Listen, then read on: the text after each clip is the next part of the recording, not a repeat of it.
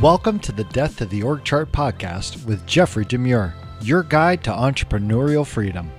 On today's episode, we will be exploring how to embrace change with post COVID pivots. Thanks for joining us, and we hope you enjoy the conversation. So here we are, seven months, seven and a half months through the pandemic, and we've managed to figure out how to get our kids educated. We've managed to figure out how to keep our businesses open. We've managed how to communicate and connect. And what I have noticed is that a lot of it isn't pretty, right? We have we've kind of uh, scabbed some of these things together. We put these band-aids on on things. We've duct taped different parts of our life in order to make things work up until this point, and that can really be exhausting. I, I mean, uh, I'll do a favor for you if you do a favor for me. I'll watch your kids for this day, you watch my kids for that day. And we've got all these other things that we're trying to introduce. And there's been a lot of grace, there's been a lot of acceptance in business for businesses that need to do whatever they need to do in order to stay in business because we're all rooting for each other out there. I just got to tell you, I'm rooting for you. I one of the reasons I do this is because I believe in your business. I believe in your vision. I just want to help you get a finer point on what that means so that you can better optimize the things that represent the value in your business, in your industry, to the people that, that write checks to pay for what you do. That's my passion, is making sure that that happens. So I don't want to be critical. We've all, we've all done what we've needed to do in order to get to the place uh, that we are right now. And that place is we're still in business. So, what I want to encourage uh, you to think about is that it's not going to be like this forever, that there's going to have to be some growth in what we do. I am somewhat of a news junkie. I'm very, very discerning about the news that I let come into uh, to, into my heart and into my head uh, because I think it can have a big impact on on how we sort of think, right, and how we process stuff. So I look for trends. That's a big deal to me. I can tell you right now that if you work in an office environment, if you lead a group that does that, uh, you are going to be working from home for a while. If you, like I do, look at some of the, the larger uh, industries just down the road in San Francisco and San Jose, the majority of those businesses have said that we're not bringing our employees back in any regular, meaningful kind of way. We're going to encourage them to continue to work from home.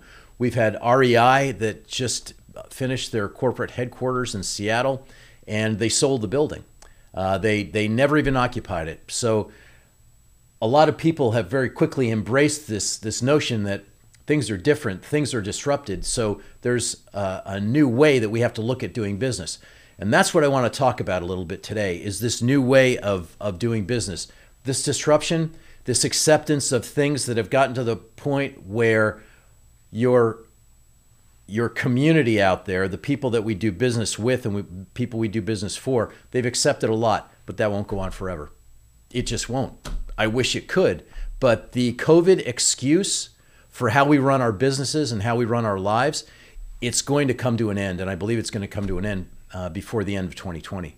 And so, as you plan the new year, I want us to think about the fact that there's things that we've done in this transition to getting our businesses to the next level, uh, to the next level of success, for us to be leaders that, that operate on a totally different level, accepting the things that we can't change, and working with the things that we do have um, at our disposal so that we can not wish what we had what we don't have, because that's probably not coming back. I'll tell you a little story. Um, most aircraft accidents are the result of one big thing, and if you've ever seen the movie Sully, uh, you'll you'll see this. This was borne out even with that flight, the the Miracle on the Hudson. Um, this is the first thing that happens uh, during any really tough situation, like your engine quits or you know something uh, is suddenly on fire. The first thing that happens is disbelief, right? Disbelief. This isn't really happening, and there's usually between 10 and 20 seconds that's lost um, in the in the disbelief. I don't believe this is really happening, and so it takes that that long to kind of process. I would say that this period that we're in, the the the time to be in in panic is is kind of over, right? And accepting the fact that there's something that we can do that we need to do that will allow us to be successful. And that's where we are right now, folks. You know, that's the point at which our businesses are and our lives are is that this is the hand that we've been dealt. I heard Dan Sullivan say this once. It's not the it's not the the card players that are the best at their craft are not the ones that get the best hand. They're the ones that can take what they've been given and they can do well with it. And that's kind of where we are now. So I'm going to help you mine a little bit in your businesses and in your life so that you can kind of get over the fear, get over the panic, uh, uh, embrace the change. I think that many entrepreneurs that are listening to this are what I would call what Kathy Kolbe calls a quick start. In other words, they get they get excited about a new idea, they can embrace it, and they can kind of move on. What you got to do is that you need to sort of purge your system of the things that have held you back up to this point. And there's several different things that, that you can do. You can talk to friends that are close to you. You can get it all out. If you're a verbal processor, you know that's what you need to do. You need to talk it to death. And then when you talk it to death, it's dead, and then you can move on, right? So that's the first thing that you kind of have to do if you're a verbal processor. If you're not a verbal processor, if you're like my wife, who is very much of an acts of service person, she has to work herself to the point where she is bone tired and then she's done and she's like, okay, I'm ready to accept something else. And I think there's probably many entrepreneurs out there that are very much like that. They believe that the way to be successful is just to kind of work harder. We've done that for seven and a half months, some of us more than others. Some of us have embraced this notion of transformation and we've moved on to some new model within our business. But those of us that haven't, I would encourage you to look at that that wiring that you have so that you can kind of get it out of your system, right? Just kind of go and then move on to to what's next, okay? So let's just assume that you've done that, right? You've talked to your spouse, your counselor, your kids, your pastor, whoever it is you process well with, uh, your colleague, and so, um, or you've you you know you've run three marathons, right, in the dark because you don't want to be around any other people because you don't want to get COVID cooties, but you've done it. You've worked you've worked it through. So here we are. You have what you have. All of us, we we have what we have. We can't wish for something that we don't have. We can develop and bring into our lives things that that need to be there, but the first thing that we do is is to is to sort of identify those things. So I always start with this. If I love doing it and I get, you know, good results doing it, if people tell me that it's magic when I do that thing that I do, um, then that's what I need to, to move towards. You know, uh, what, what could that be? Um, that could be the way that you assemble IT equipment. It's the way that your organization or the way that people within your organization, the way that they set up things for clients, even though it might not be your core business, the way that they do that, right? The things that they've been able to find, the, the hacks and the shortcuts that they've been able to bring to their to their clients, right? You love to do that. You have endless energy when you do that. Um, then can you turn that into a business model? You can turn that into part of your business model because you love it people have demonstrated that they're willing to pay for it and that you have energy within your organization to do it. So that's you know one example. In my organization, uh, as an architect and a planner and and a, and a creative, that's sort of what we do. I mean, people ask us what we do. Uh, I, I tell them that we're in the faith business. Faith is the belief in things not yet seen, and what we do you haven't seen yet, so you have to have faith that we've done it. We do things for people when the alignment is right. We we allow ourselves to not be commoditized. There is a myriad of fine architectural firms out there, and most of them say the same thing. We don't. We don't say different things about who we are to be different. It's because that's really who we are. If you want something that we get projects that have deals that have a lot of hair on them, they, they take a lot to figure out. And we have this ability to kind of look into the, the near future. We're, we're very connected with who the buyers are those are our clients' constituents. Those are the people that write checks for them and pay them for what they do. And let me just use the home building industry as a corollary for this thing that we're going through right now, because that sort of three month, uh, those that three two month period that I that I shared with you, you could look at the home building industry and it was very much like that. I think there's probably been some other industries that have been like that. The overnight package delivery system and and the ability to um, provide logistics that that two month period was probably more like a two day period, right? And before people figured out that they need some essentials um, like bathroom tissue, and and I got to tell you that we bought some bathroom tissue during the the depths of the first month of the pandemic, and um, you can read a newspaper through it. I mean, it it is uh, it's remarkable. My dad had a saying about this stuff. If it was any thinner, it would only have one side. I mean, it's just amazing. But they got it out there, they put it out there, and I guess we're glad to have it on our shelves. So look at the home building industry, right? You've got uh, the first two months, and it absolutely cratered. Nobody was going out. Nobody. How do you show houses?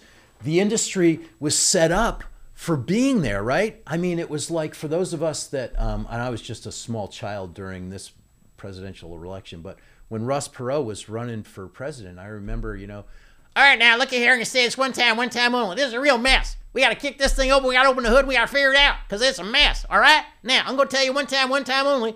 We got a real mess here. So that's the way that it was.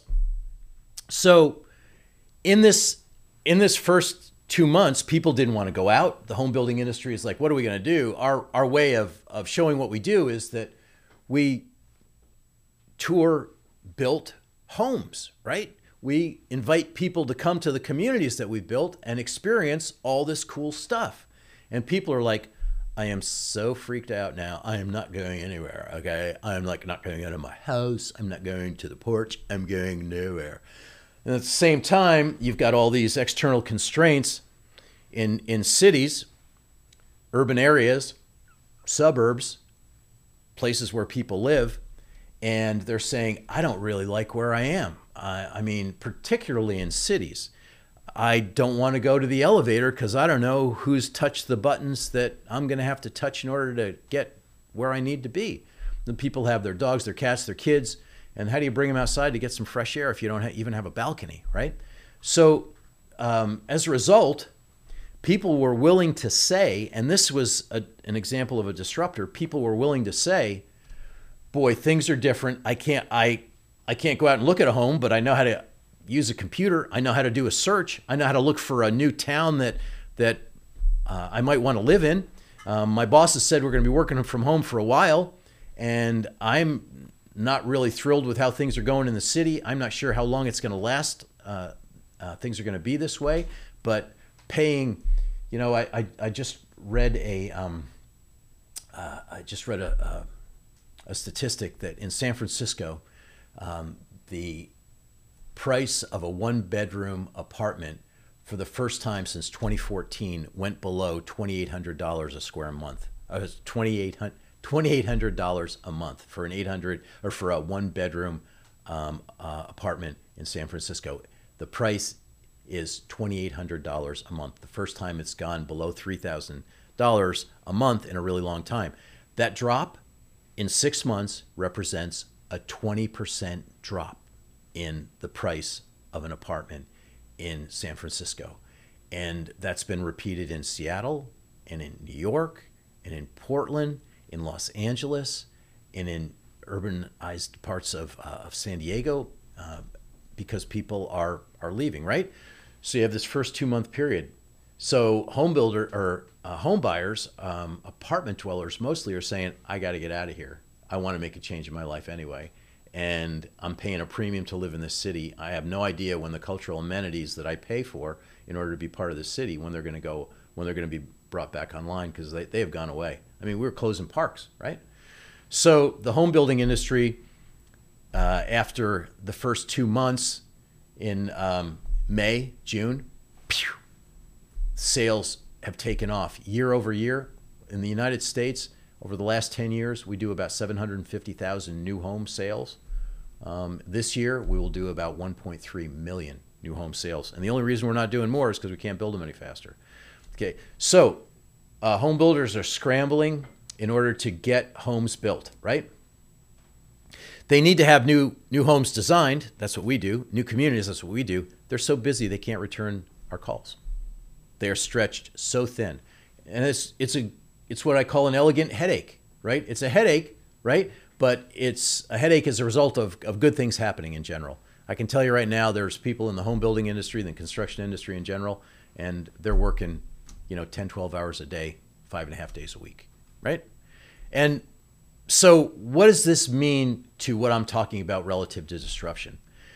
Do you really think that most of these these home builders are going to have time to say, we need to figure out what's next. And that's where we come in, right? That's what we do. We love to talk about because we understand, because we track where the consumers are and what the home buyers' expectations are, what their fears are, what their expectations are. And right now, many of the homes that are being built are not what I would call post pandemic solutions. They're not post pandemic proof, right? They're pandemic proof, right? It's like you want basic shelter, you want a home that has the amenities that everybody wanted uh, prior to um, March of 2020. We got that. And right now, people are they're they're more than willing to embrace that because they just want they're afraid. They're they're fleeing the city. They're fleeing their apartment buildings. They want to get out to um, less dense areas, and that's where people are moving. They're gravitating towards. And guess what? That's where most home builders in America. That's what they do. They build in suburbs and create new suburbs, right? So we've got this this what I would say this setup for what I think is going to happen and I think this can be extrapolated to many other businesses that are out there. There's this, this new way of looking at how your business will emerge as we come um, into the reality that the, the pandemic mindset and the working from home phenomenon and the uh, leaving cities, major dense urban areas, that that'll continue to kind of go and, and leach out for a while. I think the first wave is out there. There's, there will be a second wave. And I suspect it'll be uh, at the end of, of 2020, the be- beginning of, of 2021. Why? Because there's a uh, an election that, that we're going to election season that, that we're in right now that we're going to go through. Many pe- people will not believe that the candidate that they want will be in office, and that as a result, um, what, regardless of which side of, of the argument or um, the uh, debate that you're on, um, but these are this will be a catalyst for people making the second wave of decisions as we move into uh, 2021.